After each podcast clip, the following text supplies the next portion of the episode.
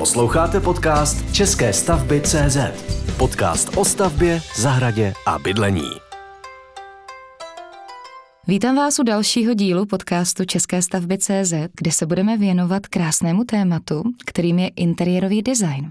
A jedna z nejdůležitějších věcí a zároveň ta nejtěžší je opravdu si zařizování svého bydlení užít. To je výrok, s kterým se stotožňuje můj dnešní host, kterým je interiérová designérka Iva Šmídová. A něco málo o Ivě, než ji tady přivítáme. Tak Iva jako návrhářka interiéru pracuje od roku dva tisíce devět, ale design v různých podobách ji provází už od studií textilního výtvarnictví. V roce dva tisíce pět absolvovala v Londýně kurz Home Stagingu u tehdy slavné Ann Maurice, hvězdy anglického pořadu House Doctor, a díky němu začala sbírat zkušenosti v oboru. Iva je zastáncem rčení, že každý interiér může být funkční a krásný bez ohledu na výši rozpočtu, a z toho důvodu založila projekt Bydlí lépe, ve kterém pomocí webinářů, kurzů, blogových článků a i vlastního podcastu s totožným názvem pomáhá klientům realizovat domovy snů v každé cenové kategorii. A své bohaté zkušenosti Iva vydala také v knize Útulný domov krok za krokem, která je tím nejlepším rádcem pro ty, kteří by se chtěli do interiérového designu pustit sami a neví jak na to. Tak slov už bylo dost. Ivo, já vás tady vítám u nás v podcastu. Děkuji moc za pozvání. Tak rovnou možná začneme, protože něco mi říká ta moje intuice, že dnešní podcast bude jeden z těch delších, protože těch témat, které bych chtěla s vámi probrat, je opravdu hodně.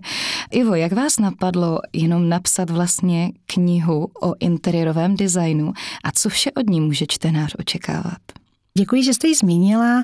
A jak mě napadlo napsat knihu, to bylo poměrně jednoduché. Mě to vlastně vůbec nenapadlo. Napadlo to vydavatelství Grada, respektive jednu jeho redaktorku, která absolvovala u mě jednu z mých výzev nebo minikurzů, které pořádám pravidelně dvakrát ročně pro tisíce lidí.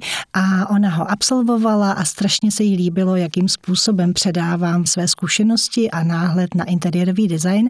A tím pádem mě oslovili, jestli bych napsala knihu. Což jsem docela dlouho zvažovala, protože je to velikánský závazek, a nakonec jsem tedy souhlasila a knihu jsem začala psát.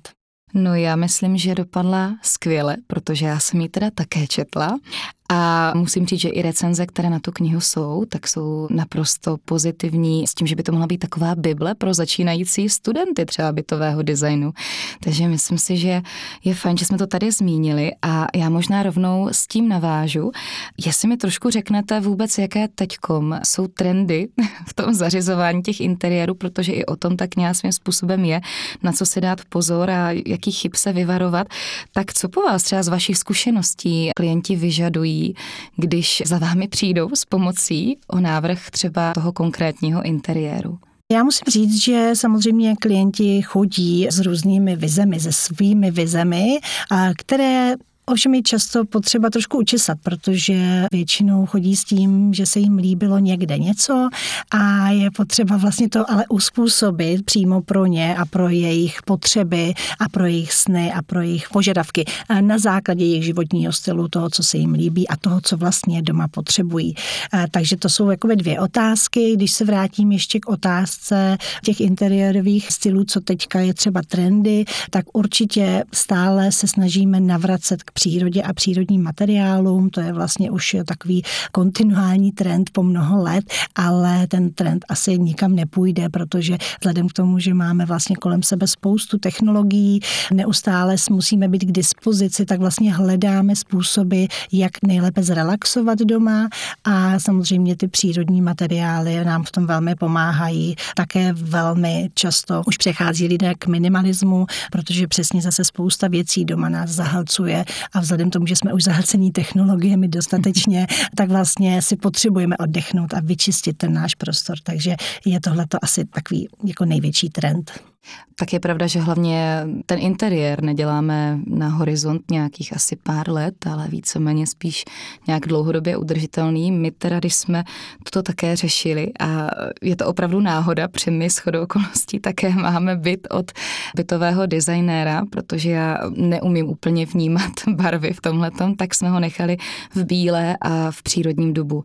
A to mi také přišlo jako kombinace, která bude i za deset, dvacet, třicet let vlastně nějakým způsobem stále zajímavá, nebo respektive, že s ní můžu i potom jakékoliv barvy v tom interiéru s tou bílou a nějakou tou dřevitou nebo tou přírodní dobovou nějak kombinovat. Tak jestli jsme udělali správně, doufám, že ano, snad mi to nevyvrátíte. Určitě vám to nevyvrátím, na druhou stranu to je taková bezpečná kombinace, jo, kde člověk má pocit, že tím nic neskazí. A pokud použije tyto barvy jako základ interiéru, dejme tomu bílý nábytek, což úplně chápu, dřevo na podlahu, kam rozhodně patří, tak je to úplně v pořádku. Co třeba potom už dělá ty interiéry trošku sterilnější, je když necháme třeba i bílé zdi, protože ve chvíli, kdy opravdu je bílý nábytek, bílé zdi, bílé dveře, bílé vypínače, navíc tedy každá z těch bílých má trošku jiný odstín, tak oni potom mohou mezi sebou jakoby soupeřit a některá z nich může třeba působit i špinavě, že ten interiér potom nemusí vypadat tak svěže, takže je opravdu velmi důležité volit i tu bílou, jo? Že to je sice taková bezpečná kombinace, ale i tam se dá vlastně udělat chyba.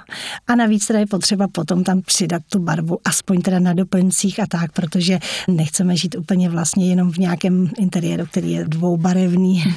Tak to určitě my teda máme ten zbytek laděný do takové travnaté zelené. Ale vím, že třeba, a to je možná jeden z mých dalších dotazů, že dětský pokoj jsme ladili do stylu lesa. Že jsme chtěli dělat takové zase intimnější prostředí pro kluka.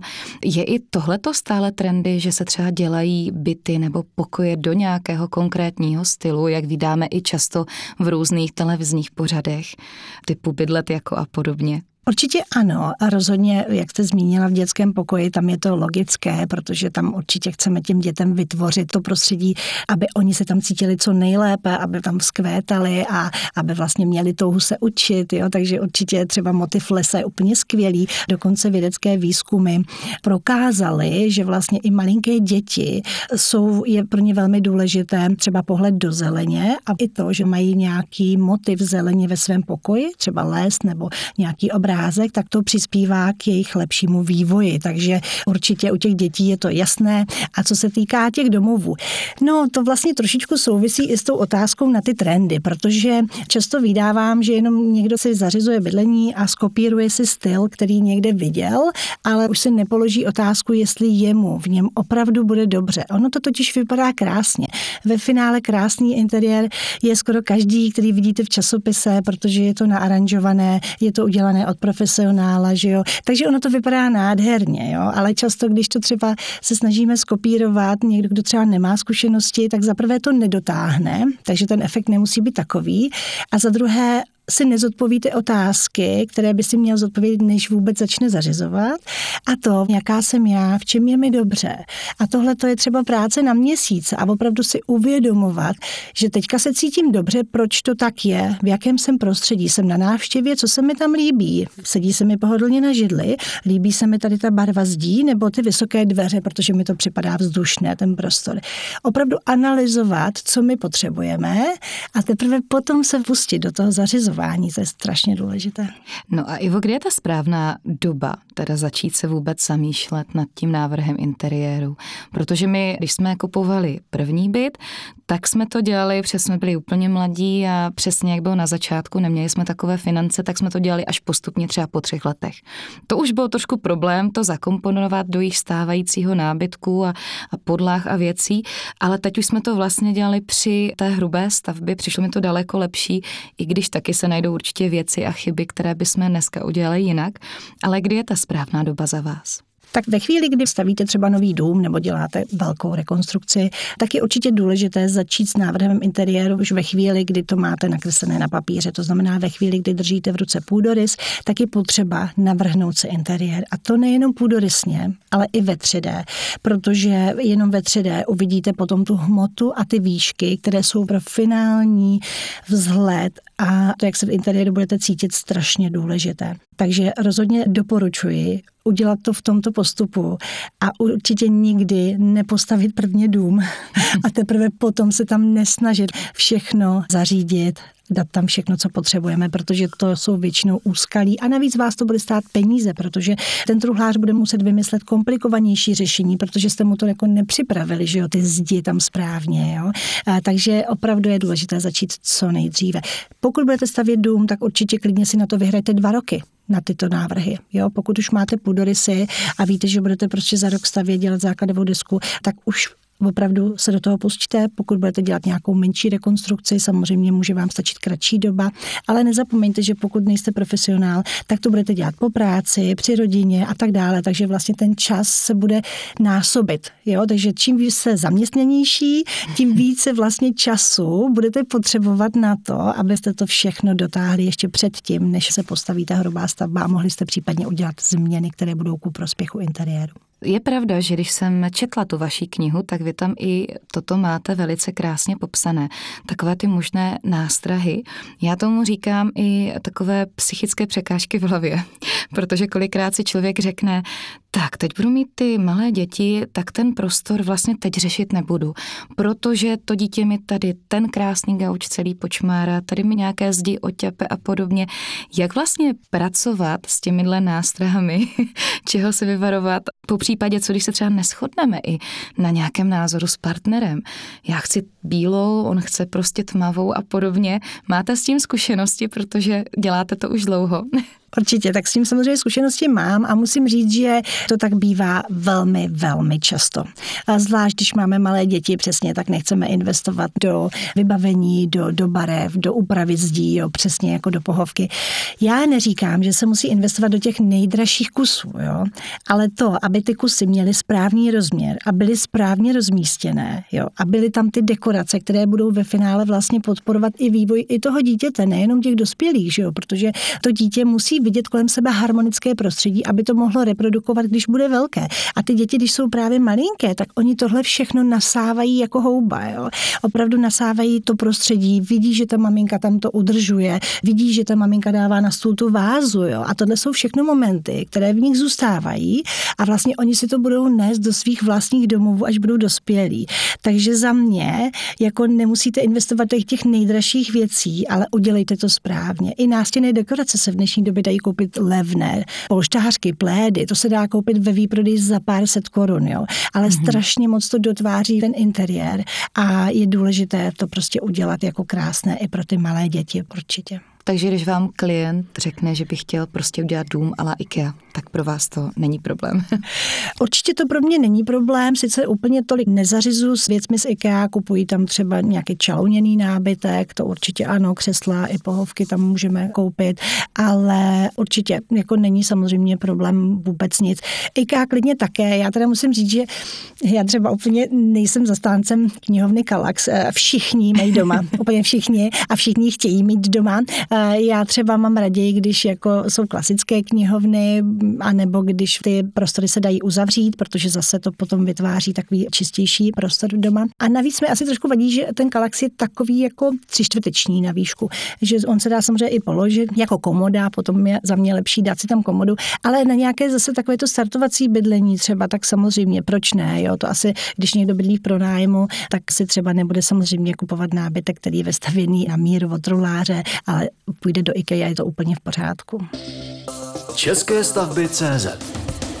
A Ivo, když se přeneseme teda přes ty počáteční možné nástrahy, ty už máme teda za sebou, jaké kroky bychom tedy měli úplně podniknout jako první, pokud se tedy chystáme na to zařízení toho svého domova? Co byste doporučila? Tak já bych určitě doporučila sednout si s partnerem nebo s těmi osoby, se kterými budu zařizovat ten nový domov a zeptala bych se jich na různé otázky, na to vlastně, co potřebujeme zařídit, to je jedna věc. Jedna věc je, že potřebujeme do toho interiéru dostat naše potřeby. To znamená, samozřejmě potřebujeme kuchyň, koupelnu, sedačku, postele, skříně. To jsou ale základní potřeby, základní vybavení, ale to nám tam nevnese většinou ty naše touhy a ty naše sny, protože to je jiná oblast. A navíc teda musím říct, že jako spousta interiéru končívá vlastně v této fázi, že se tam dají ty základní potřeby, ale už se tam nedají ty sny a ty touhy. A to je strašně důležité. Takže ano, pojďme se shodnout na těch základních věcech, na našich potřebách, co tam potřebujeme, jak velký potřebujeme jídelní stůl, kolik nás tam bude obvykle stolovat, jak často nám chodí návštěvy, potřebujeme rozkládací, nepotřebujeme rozkládací a tak dále. Ale ve chvíli, kdy tohle všechno si ujasníme, tak pojďme si říct, co tam chceme pro sebe. Ale každý. Někdo prostě je introvert a bude potřebovat, aby neměl rohovou sedačku, kde se bude prostě vedle někoho sedět a neustále se tulit, ale bude potřebovat samostatné křeslo, protože v tom křesle mu bude nejlíp a bude to jeho ostrov v tom interiéru, jo? A je potřeba na tohle se opravdu zaměřit, jo? Někdo třeba potřebuje houpací křeslo, protože mu je v tom opravdu velmi dobře, jo? Jako dítě třeba ho hodně houpávali rodiče a on ví, že ho to uklidňuje. I v dospělosti je to úplně v pořádku. Takže je potřeba, aby se to místo na to houpací křeslo našlo, jo. Někdo prostě má rád květiny, jo, takže potřeba, aby vlastně ty květiny nebyly na každé ploše, aby se vzaly v potaz nějaké zásady navrhování interiéru, ale aby na ty květiny to místo bylo. Jo? Takže když si uděláme francouzská okna všude a nebudeme mít parapety a nebudeme mít třeba nějakou komodu, kde bude vodorovná plocha, ale budeme milovat květiny, tak máme trošku problém. A ten člověk se tam pak může cítit nespokojeně, protože si nemá kam vlastně ve svém domově dát ty květiny, které miluje. Takže tady je opravdu důležité si sednout a sepsat si ty naše sny, ty touhy, které si chceme vložit do toho domova. Na to konto musím říct, že je ale pak velmi důležité teda vybrat si správného toho interiérového designéra, protože já třeba mám problém v tom, že konkrétně u mě, jak nemám tu představivost, tak já vlastně, i když bych si ty sny a i nějaké moje tužby sepsala, tak bych vlastně nevěděla, jak je potom zhmotnit. Jo, je to takové to typické, že přijdete k někomu domů a vidíte ten nádherně zařízený interiér. Mám jednu kamarádku, která ho má opravdu do detailu, jak jste říká, vyladěný. Je pravda, že někdy se tam cítím až moc sterilně, protože mám strach kdekoliv někde šáhnout, abych jí to nenarušila, tu její zónu. Ale na druhou stranu vím, že třeba já, i když bych ten sen měla, chci hodně kytek, chci nějaké krásné svíčky, nějakou vázu a těch doplňků v dnešní době v těch obchodech je strašně moc, od nějakých zlatých hlav a nevím čeho všeho možného, tak já třeba bych vůbec nevěděla, kam a jak je správně umístit. To předpokládám je potom teda i ten úkol toho designéra, že dokáže ty sny zhmotnit teda do té finální podoby. Přesně tak. V této chvíli, když už máme ty sny specifikované, už vlastně víme, co chceme a v čem je nám dobře, tak samozřejmě nastupují ty pravidla interiérového designu. Takže buď si samozřejmě můžete najmout profesionála, který toto všechno by měl znát, anebo můžete samozřejmě se to naučit sami, aspoň ty nějaké základy. Takže jsou vlastně dva způsoby, ale je potřeba o tom něco vědět, protože ve chvíli, kdy si o tom vlastně nic nezjistíte a nebudete mít od přírody talent, někdo samozřejmě to má v sobě a už to cítí. On cítí vlastně, že třeba ta kompozice není úplně ono a už si to dokáže upravit, ale ne všichni to tak máme. Že jo? Takže, takže pokud vlastně ten, ten vyloženě talent od přírody nemáme, tak potom je opravdu důležité si něco nastudovat a jít podle těch pravidel. Ta pravidla jsou velmi přehledná, jo? Tam není na tom v podstatě nic komplikovaného a když dodržíte určité zásady, tak to vlastně zvládne každý. To je jako když máte vypočítat matematický příklad, taky se to naučíte, jo? A tohle to je vlastně podobné, protože v tom interiérovém designu kromě vlastně barev hraje hodně velikou úlohu geometrie v podstatě, mm-hmm. takže i pro ty techničtější typy je dobré si to nastudovat. Já možná zůstanu těch pravidel, to mě totiž teďkom velmi zaujalo. Pojďme si, Ivo, tedy rozebrat třeba nějaké aspoň základní pravidla pro ty konkrétní typy, tedy místností. Nemusíme říkat všechny, ty najdeme potom v té vaší knize, ale spíš nějaké základy, na co si dát pozor při teda zařizování obývacího pokoje, kuchyně třeba s jídelnou, ložnice a dětského pokoje. Nebudem tady rozebírat koupelny, toalety a podobně, ale takové ty základní typy. Určitě koupelny by byly nadlouho. Tak dobře, tak pro obývací pokoj, tak tam samozřejmě záleží docela hodně na tom, jaký tvar vlastně prostoru máme k dispozici. Často už vlastně v této době bývá obývací pokoj součástí jedné místnosti, kde je jídelní zóna a kuchyň, takže vždycky je dobré si vymezit, jak velký prostor na tu určitou zónu vlastně máme a podle toho, jaký má tvar, Opět jsme u té geometrie, a kde jsou samozřejmě rozmístěná okna a dveře, tak to nám vlastně pomůže v tom, jak umístit ten nábytek. A jeden z takových základních typů, které bych vám mohla dát pro rozmístění třeba velkého nábytku, dejme tomu v obdélníkové místnosti, je, že většinou dobře dopadne, když ty dlouhé kusy nábytku jsou u té delší zdi. Protože když například umístíte pohovku nějakou rohovou do obdélníkové místnosti, která zasahuje příliš vlastně do té kratší strany, můžete opticky ten prostor rozdělit na velmi malý jakoby úsek, a to nemusí vypadat tak velkoryse. A my vždycky se snažíme v tom interiéru udělat ho větší, než je. Protože ono to má strašně veliký vliv na psychiku. Jo? Když jste vlastně v malé místnosti, tak se budete po čase cítit opravdu trošičku stísněně a budete vlastně mít pocit, že máte zastřežená křídla. Když to, když vlastně budete v interiéru, který byť je třeba menší, ale vy si tam opticky z toho interiéru uděláte velkorysý prostor, tak vlastně najednou roztáhnete křídla a vlastně to bude mít vliv na ten i váš zbytek života, na práci a na vaše koníčky, na tom, jak se cítíte. Jo? A je to opravdu strašně důležité a dá se to vytvořit z každého prostoru. Takže nedělat v interiéru to, že si budete vytvářet jakoby nějaké úzké uličky a budete vlastně příliš dělit prostor. To si mm-hmm. můžete dovolit v prostoru, který je veliký jako stodola, ale ne prostě v klasickém bytě nebo třeba i jako v domě, který má běžné rozměry. Tak to bychom měli tak jako obývací pokoj. Jinak možná ještě bych zmínila, že pokud si budete třeba dělat knihovnu, tak samozřejmě ideální je od podlahy do stropu, nemusí být ani příliš hluboká, stačí klidně dvacet pět až dvacet šest centimetrů, na většinu formátu knih to je naprosto dostačující a zase vám zbyde třeba dvanáct centimetrů, které by byly dobré třeba právě na umístění pohovky. Zmínila jsem vlastně už i tu rohovou pohovku, která zabírá opravdu hodně místa a ne všichni tam rádi sedí, takže ve finále ta rohová pohovka je dobrá akorát pro toho jednoho člověka, který si natáhne ty nohy, protože sedí v rohu, a ty ostatní to mají stejně jako úplně, jako kdyby měli běžnou pohovku, takže já třeba nejsem úplně zastánce rohových pohovek právě v malých místnostech. Pokud je to veliký prostor, tak to určitě není problém. To máte pravdu, rohová pohovka u nás je ten roh věčně na odkládací plochu. Buď na deky nebo na něco, ale v podstatě nedokážu si teď vzpomenout, kolikrát bys tam někdo sednul, to je první věc. Mm. A i s tím natahováním nohou to není tak horké, takže tomu rozumím. A navíc, když přijde návštěva, tak si nikdy nikdo nesedne do toho rohu, protože by se je dotýkaly koleny. Mm. Když budou sedět dva lidé vlastně jako v rohu, takže přesně tak. No, no je potřeba vždycky přemýšlet nad tou praktickou stránkou také. Dobře. Tak pojďme na tu kuchyni, třeba s tou jídelnou. Určitě. Tam u kuchyně, tam bych asi vypíchla, že opravdu musíte navrhovat kuchyni ve chvíli, kdy vlastně budete navrhovat i tu jídelní část a tu obývákovou, zvlášť když je to v jedné místnosti. Protože velikánský, velikánský nešvar je to, že máme postavený dům, vezmeme půdorys z té místnosti, jdeme do kuchyňského studia. Kuchyňské studio nám pomůže, navrhne nám tam obří kuchyni, aby když už teda tak, aby, že to budou mít na dlouho, tak aby byla veliká a drahá, že jo. A potom teprve zařizujeme ten zbytek toho pokoje a zjistíme, že se nám tam nevejde ten velký jídelní stůl, že se nám tam nevejde ta velká pohovka a to křeslo, protože ta kuchyň zabírá půlku té celé místnosti.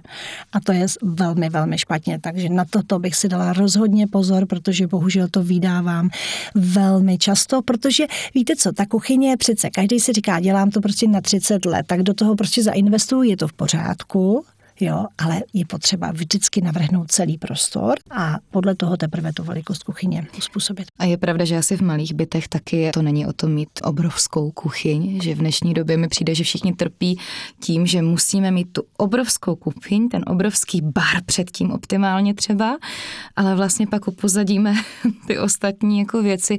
Pro mě třeba velice důležité je mít rodinný jakoby jídelní stůl, kde se všichni sejdeme a jsme schopni u toho jako rodina jíst. V bývalém bytě ten prostor moc nebyl a tam jsme měli takový rozkládací jenom jídelní stoleček a mě to vždycky strašně iritovalo, že toho prostoru je tam málo a klidně bych to vzala na úkor té velké kuchyně. Tak to naprosto s vámi souhlasím. Samozřejmě každý to máme trošku jinak. Někdo prostě rád hostí kamarády nebo rodinu, takže potřebuje přesně ten veliký stůl. Někdo to tak nemá a třeba k ním vůbec nikdo nechodí a opravdu jim stačí stůl pro dva nebo pro čtyři, takže to je v pořádku. Navíc třeba ta majitelka může péct svatební koláčky nebo nějaké cukroví na svatby a tak dále, takže potřebuje velkou pracovní plochu.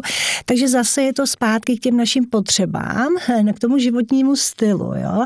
Ale já teda musím říct, že třeba také preferuji, já úplně miluji hostit někoho u nás doma, takže já prostě jsem věděla, že nemůžu mít velkou kuchyň na ten prostor, který jsme měli, že potřebují velký stůl, který se ještě dá rozložit, aby opravdu se tam mohlo usadit třeba deset dvanáct lidí, protože vždycky třeba děláme i Vánoce u nás s rodinou.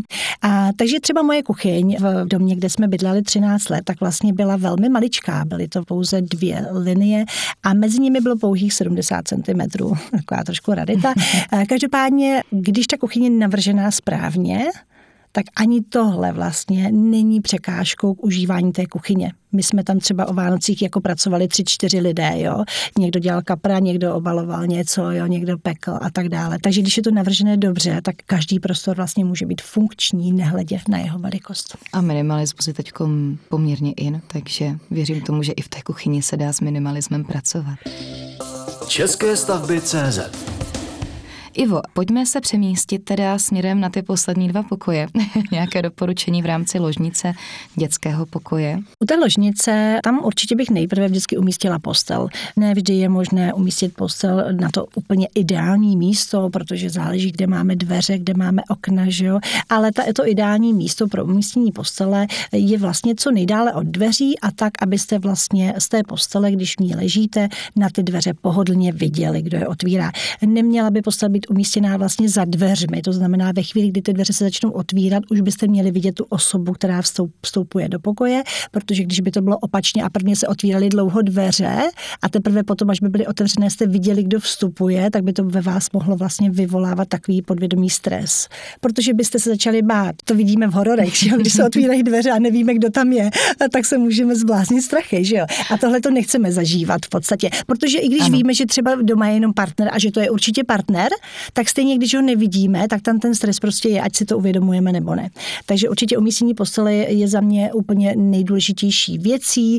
Neměla by být ani v průvanu třeba mezi dveřmi a oknem umístěná a samozřejmě potom, co zbyde prostor, tak teprve potom vlastně umístěvat šatní, skříně a další úložné prostory, jako třeba komodu. A co květiny v ložnici? Květiny v ložnici, tak samozřejmě nedoporučují se v velké množství. Řekla bych, že jedna květina určitě stačí a měla by mít rozhodně oblé listy. Oblé listy? A z jakého důvodu? No, protože ty špičaté listy, samozřejmě to je zase podle feng shui, tak ty špičaté listy vlastně to je ohrožení. To je jako kdybyste měla kopí nebo nějaký šíp, který má ostrý roh a vy nechcete vlastně se cítit ohroženi v té ložnici, vy potřebujete vlastně odpočívat, takže ty, proto ty listy mají být zaoblené, aby vlastně nebyly, nepůsobily jako nebezpečí. Já možná ještě spojím teda to feng shui, jak jste naznačila, a, a tu ložnici, protože dost velké téma je i v rámci různých blogů, kam umístit teda pracovní místo, protože spoustu z nás si to klidně umístí v ložnici. A přiznám se, že já jsem dokonce i jednu takovou proměnu v televizi viděla, kde vlastně v ložnici bylo pracovní místo. Jak vy na to nahlížíte? Vzhledem k tomu, že někdo potřebuje umístit pracovní místo, tak je to jeho potřeba. Takže to pracovní místo prostě v rámci toho bydlení je někam potřeba umístit.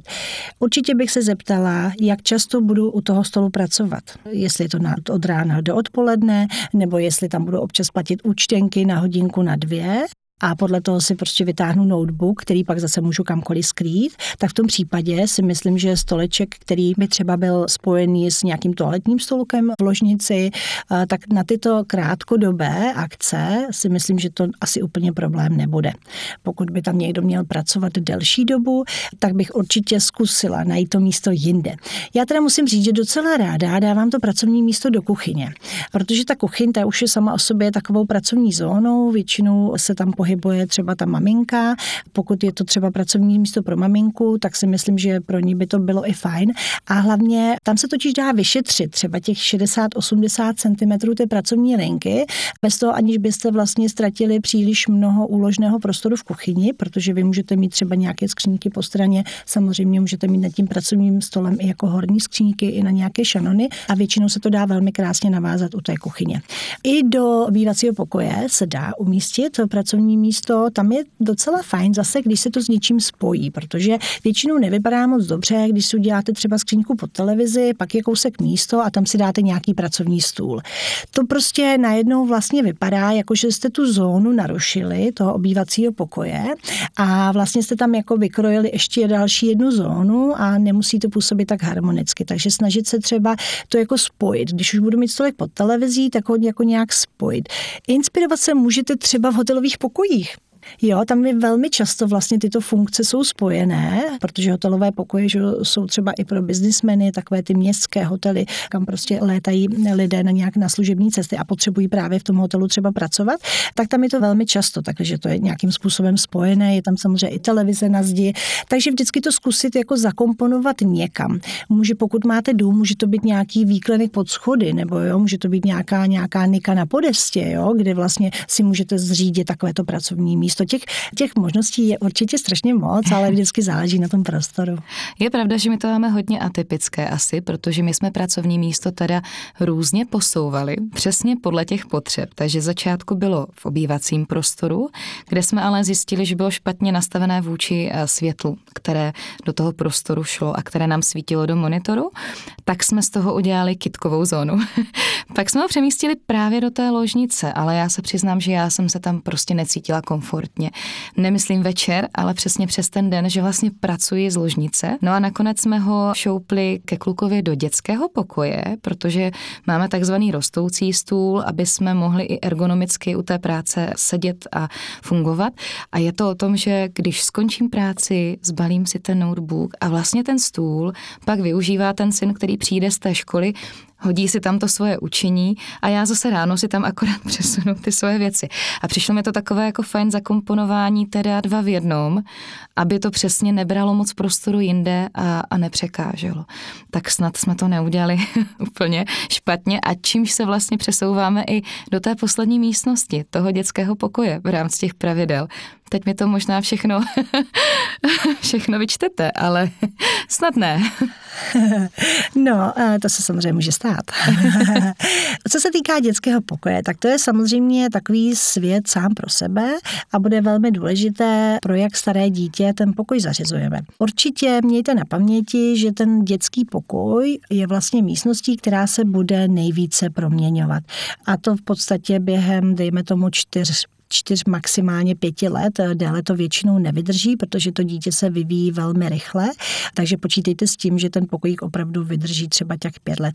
Neznamená to, že musíte měnit i velké kusy nábytku, pokud je uděláte dostatečně neutrální a nebudete mít v pokoji šuplíčky, kde jeden je růžový, druhý modrý a třetí zelený, tak to samozřejmě nikomu nevydrží ani jako do deseti let, protože ty děti prostě už mají potom úplně jiné nároky, ale pokud ty veliké kusy uděláte dostatečně neutrální, tak samozřejmě ty měnit nemusíte, budete měnit jenom výzdobu, dekorace, povlečení. Možná bych vypíchla spíš takovou věc, kterou jako vydávám a nemyslím si, že je třeba úplně nutná ve všech prostorech. Chápu to, když někdo má třeba byt a potřebuje tam dát hodně věcí, sportovní potřeby a tak dále, takže udělá i v dětském pokoji vlastně šatní skříň vestavěnou přes celou jednu zeď.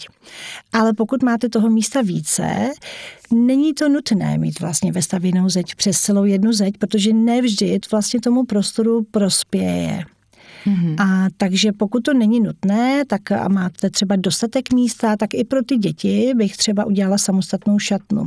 Nebo alespoň takové samostatné prostě místo, kde, kde by bylo na ukládání přesně oblečení. A jinak postel důležitá věc samozřejmě. Já třeba nejsem úplně fanda patrových postelí. Vím, že děti to mají rádi, protože se tam cítí jako v domečku a tak, ale většinou jako spokojenější je ten, kdo je nahoře.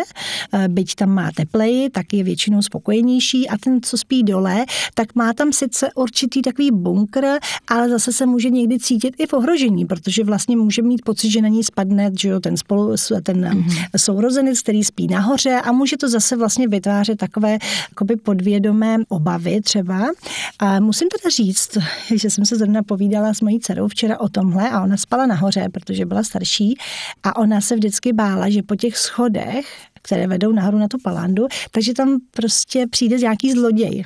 A já jsem samozřejmě jí to jako vyvracela, že jo, když byla malá a pak jsem teda nějak ještě řekla, což se teda pamatovala neuvěřitelně, a tak jsem jí řekla, že vlastně i kdyby někdo přišel potom, takže první jako tam bude ta její sestra dole. A ona se pak začala bát ještě víc, takže to nebylo úplně dobré.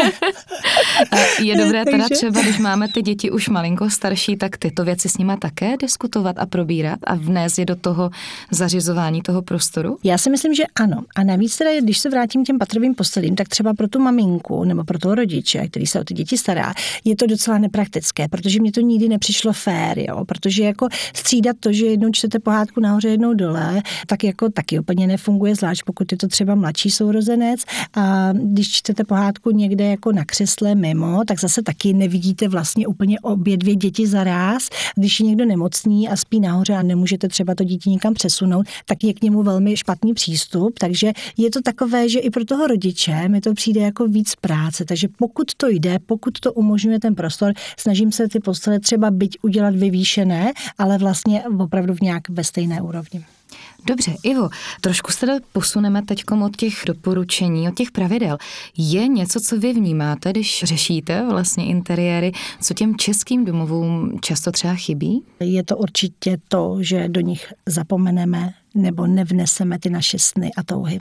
A vneseme tam pouze ty základní potřeby, o kterých už jsem tady mluvila, to znamená kuchyni, koupelnu, postele, skříně, úložný nábytek, ale vlastně často desítky let zůstanou holé zdi, případně odekorované nevhodným způsobem, který vlastně nějak tomu interiéru nepomáhá ani vlastně nás nějakým způsobem nemotivuje nějakým zkoušením nových věcí a všeho možného. Takže, takže určitě to, že se tam nedávají ty touhy a sny. České stavby tečka cé zet. No a jak přizvat domů třeba takzvanou útulnost? Jak teda správně pracovat s těmi doplňky, dekoracemi, protože je toho strašně moc. Opravdu člověk jde po nějakém obchodě a vidí těch doplňků tolik, že si řekne, tohle by bylo fajn, tohle fajn, ale ono to vlastně v tom komplexu pak úplně nesedí. Je to tak, přesně tak, protože já tady musím říct, že ještě mě docela překvapuje, že docela hodně žen si dekoruje podle třeba ročních období a vlastně musí doma skladovat docela hodně jako věcí, jo, což mi přijde docela zahlcující. Já teda mám raději, když člověk do toho interiéru vnese to, co má rád, ale vlastně nepřehání to. To znamená, že ve chvíli, kdy budu mít nějakou oblíbenou věc a do toho stylu interiéru, kde vlastně chci žít a chci, aby mě podporoval, se mi to nehodí, tak si tu oblíbenou věc prostě dám do skříně a jednou za čas se tam půjdu podívat a pokochat se s ní, ale vlastně nemusím to nutně si dát do svého interiéru. Jo? Ale to neznamená, že si tam nemáme dát to, co se nám líbí, protože samozřejmě to je to, je to nejdůležitější. Jak jste říkala, těch doplňků je opravdu hodně. A tady bych se vrátila k tomu, že je potřeba si nastudovat nějaké základy interiérového designu a dekorování. Na druhou stranu, pokud nemáte ten interiér vlastně nastavený správně, nemáte tam ty správné kusy nábytku ve správné velikosti a správně rozmístěné, tak můžete jako dekorovat, jak chcete, a ten interiér nikdy nebude mít takový ten šmrnc, takovou tu jedinečnost, takovou tu vzdušnost. Jo? Takže zase se vrátíme vlastně na tu stavbu, kde to všechno začíná, protože vy opravdu musíte začít na stavbě. Právě proto, abyste si byli schopni později udělat ten interiér útulný, a to je prostě strašně zásadní. Jo? A to, to, to se neděje. No a Ivo, vy jste říkala, když jsem i mluvila o třeba té mé domácnosti, o nějaké kombinace materiálů, barev. Jak teda správně používat ty barvy doma? Přesto říkala, že když máme už bílou nějaké dřevo, optimálně nemít úplně bílé stěny. Jsou i na to nějaká pravidla, jak tady v tomto postupovat? Určitě. Většina designérů používá takzvané pravidlo šedesát třicet deset, kdy vlastně šedesát procent toho interiéru tvoří ta hlavní barva, a třicet procent nějaká doplňková barva a vlastně těch deset procent, což většinou bývá ta nejsytější barva, takže když budeme mít rádi, dejme tomu modrou, tak si neznamená to, že musíme všechny zdi vymalovat modře, abychom ji dostali do interiéru, ale znamená to, že si klidně zdi vymalujeme nějakou off-white nebo šedou, nebo jakoukoliv jinou barvou, a tu výraznou modrou použijeme právě třeba na dekorace, na nějakou svíčku, na plét, na polštářky, které mohou být vzorované. Může se ta modrá třeba objevit někde na nástěnné dekoraci a tím vlastně tu modrou dodáte do toho interiéru, ale ona nebude zahlcující. Já docela často vnímám, že klienti, když jim řeknu, pojďte si dát do interiéru nějakou barvu, tak oni si hned představí už ty zdi, třeba žlutou, jo. Oni si představí ty všechny žluté zdi a říkají si, ne, to nechci, to je moc, jo. Ale vlastně ono to tak není. Pojďme trošku možná zpátky ještě na ten začátek. Když bych si chtěla já nechat navrhnout vlastně interiér od designéra, neptám se, kolik cca u vás to přesně stojí, ale obecně, kolik bych se měla třeba připravit financí, když bych chtěla návrh tedy na míru?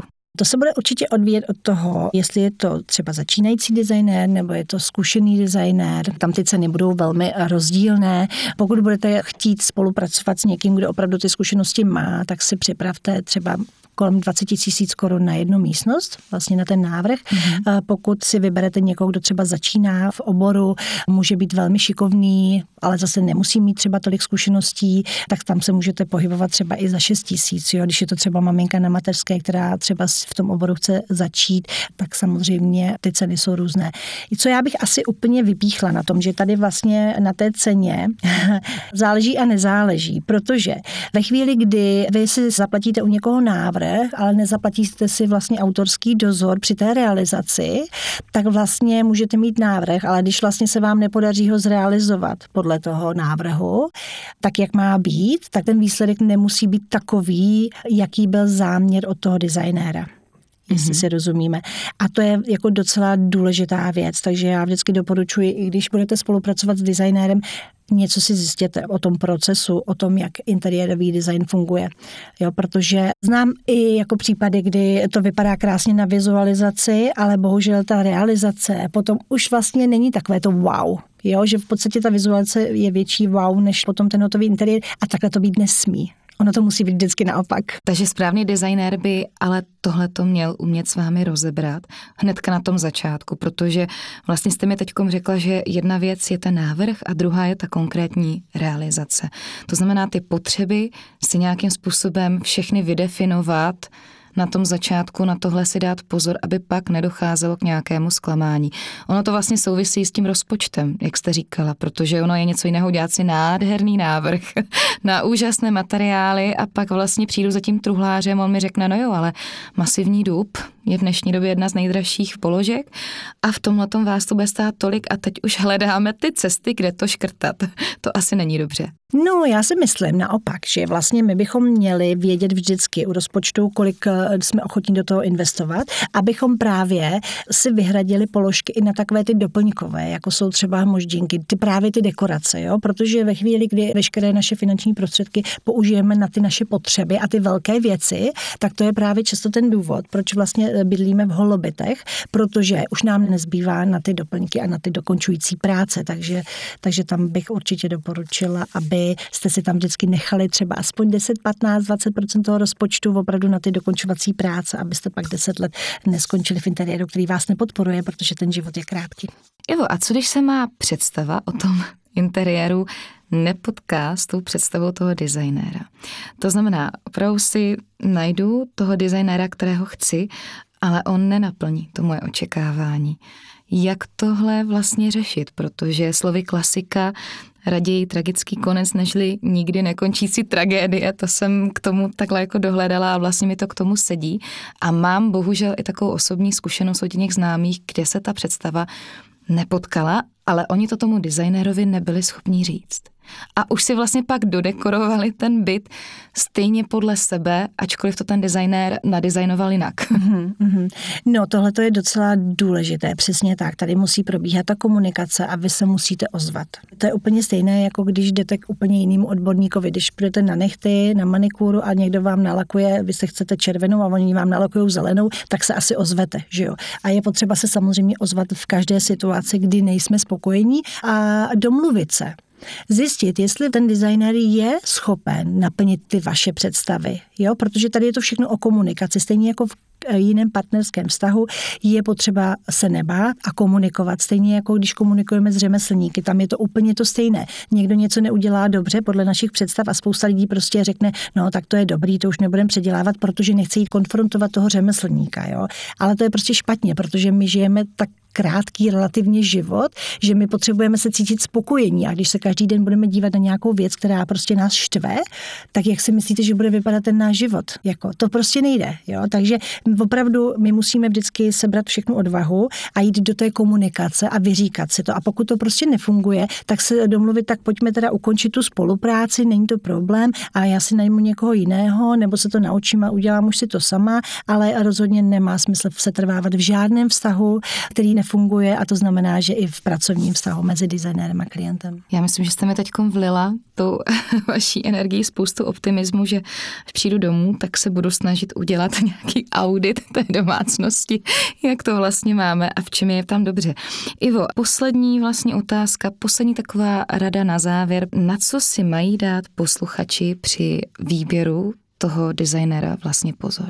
Já, kdybych se vybírala designéra nebo někoho, s kým chci spolupracovat, tak určitě bych si ho pozvala k sobě domů, sdělila bych mu svoje představy a teď bych vlastně hleděla na to, jak on k tomu přistupuje. Pokud by jsem viděla, že mě poslouchá na půl ucha a vlastně už má v hlavě svoje vize, protože on má nějaké, nějakou představu jakoby jinou, než máme my, tak bych do toho asi nešla. Ve chvíli, kdybych cítila, že poslouchá a dává mi návrhy uh, už na to, co já říkám, když by mi třeba dával už v té chvíli, vlastně, kdy přijde ke mně domů poprvé, tak vlastně, když už by se zamyslel a dával mi nějaké tipy, tak vlastně už bych viděla, že ho to zajímá, že opravdu tomu rozumí, jo? Protože když pak vám řekne, a tady ten detail není dobře, to by se dalo udělat takhle, jo? A vysvětlí proč, protože jedna věc je něco navrhnout, a druhá věc vlastně mít argumenty a tomu klientovi to odprezentovat tak, aby to ten klient vlastně pochopil, jo? Protože mm-hmm. někdy ten designér velmi často má jakoby pravdu, jo? Ale je potřeba, aby ten klient to pochopil, a ne, aby vlastně stál naproti. Nesmí vlastně proti tomu bojovat, musí se to vysvětlit. Takže já vždycky říkám, návrh je skvělý až ve chvíli, kdy se schopni si ho vyargumentovat. Mm-hmm. To máte pravdu. Já možná ještě jenom doplním, že pokud si nebudete úplně jistí, jestli si objednat designéra interiérového nebo ne, tak rozhodně já teda na závěr toho podcastu můžu vřele opravdu doporučit vaši knihu. Ještě jednou zopakuji Útulný domov krok za krokem, která je teďkom dostupná, ať už online, v knihkupectvích a podobně, kde si myslím, že je to taková první pomoc pro ty, kteří teď momentálně nemají čas, finance a možnosti, jak si ten interiér zařídit, a myslím si, že v té knize vlastně najdou daleko víc, než jsme dnes tady stihli si povědět. Ale i tak vám, Ivo, moc děkuji za to, že jste byla mým dnešním hostem a já věřím, že to třeba není naposledy a že si zase o nějakých nových trendech a zajímavých dispozicích, jak pracovat s interiérem, řekneme zase příště. Mějte se krásně. Děkuji za pozvání. Naschledanou.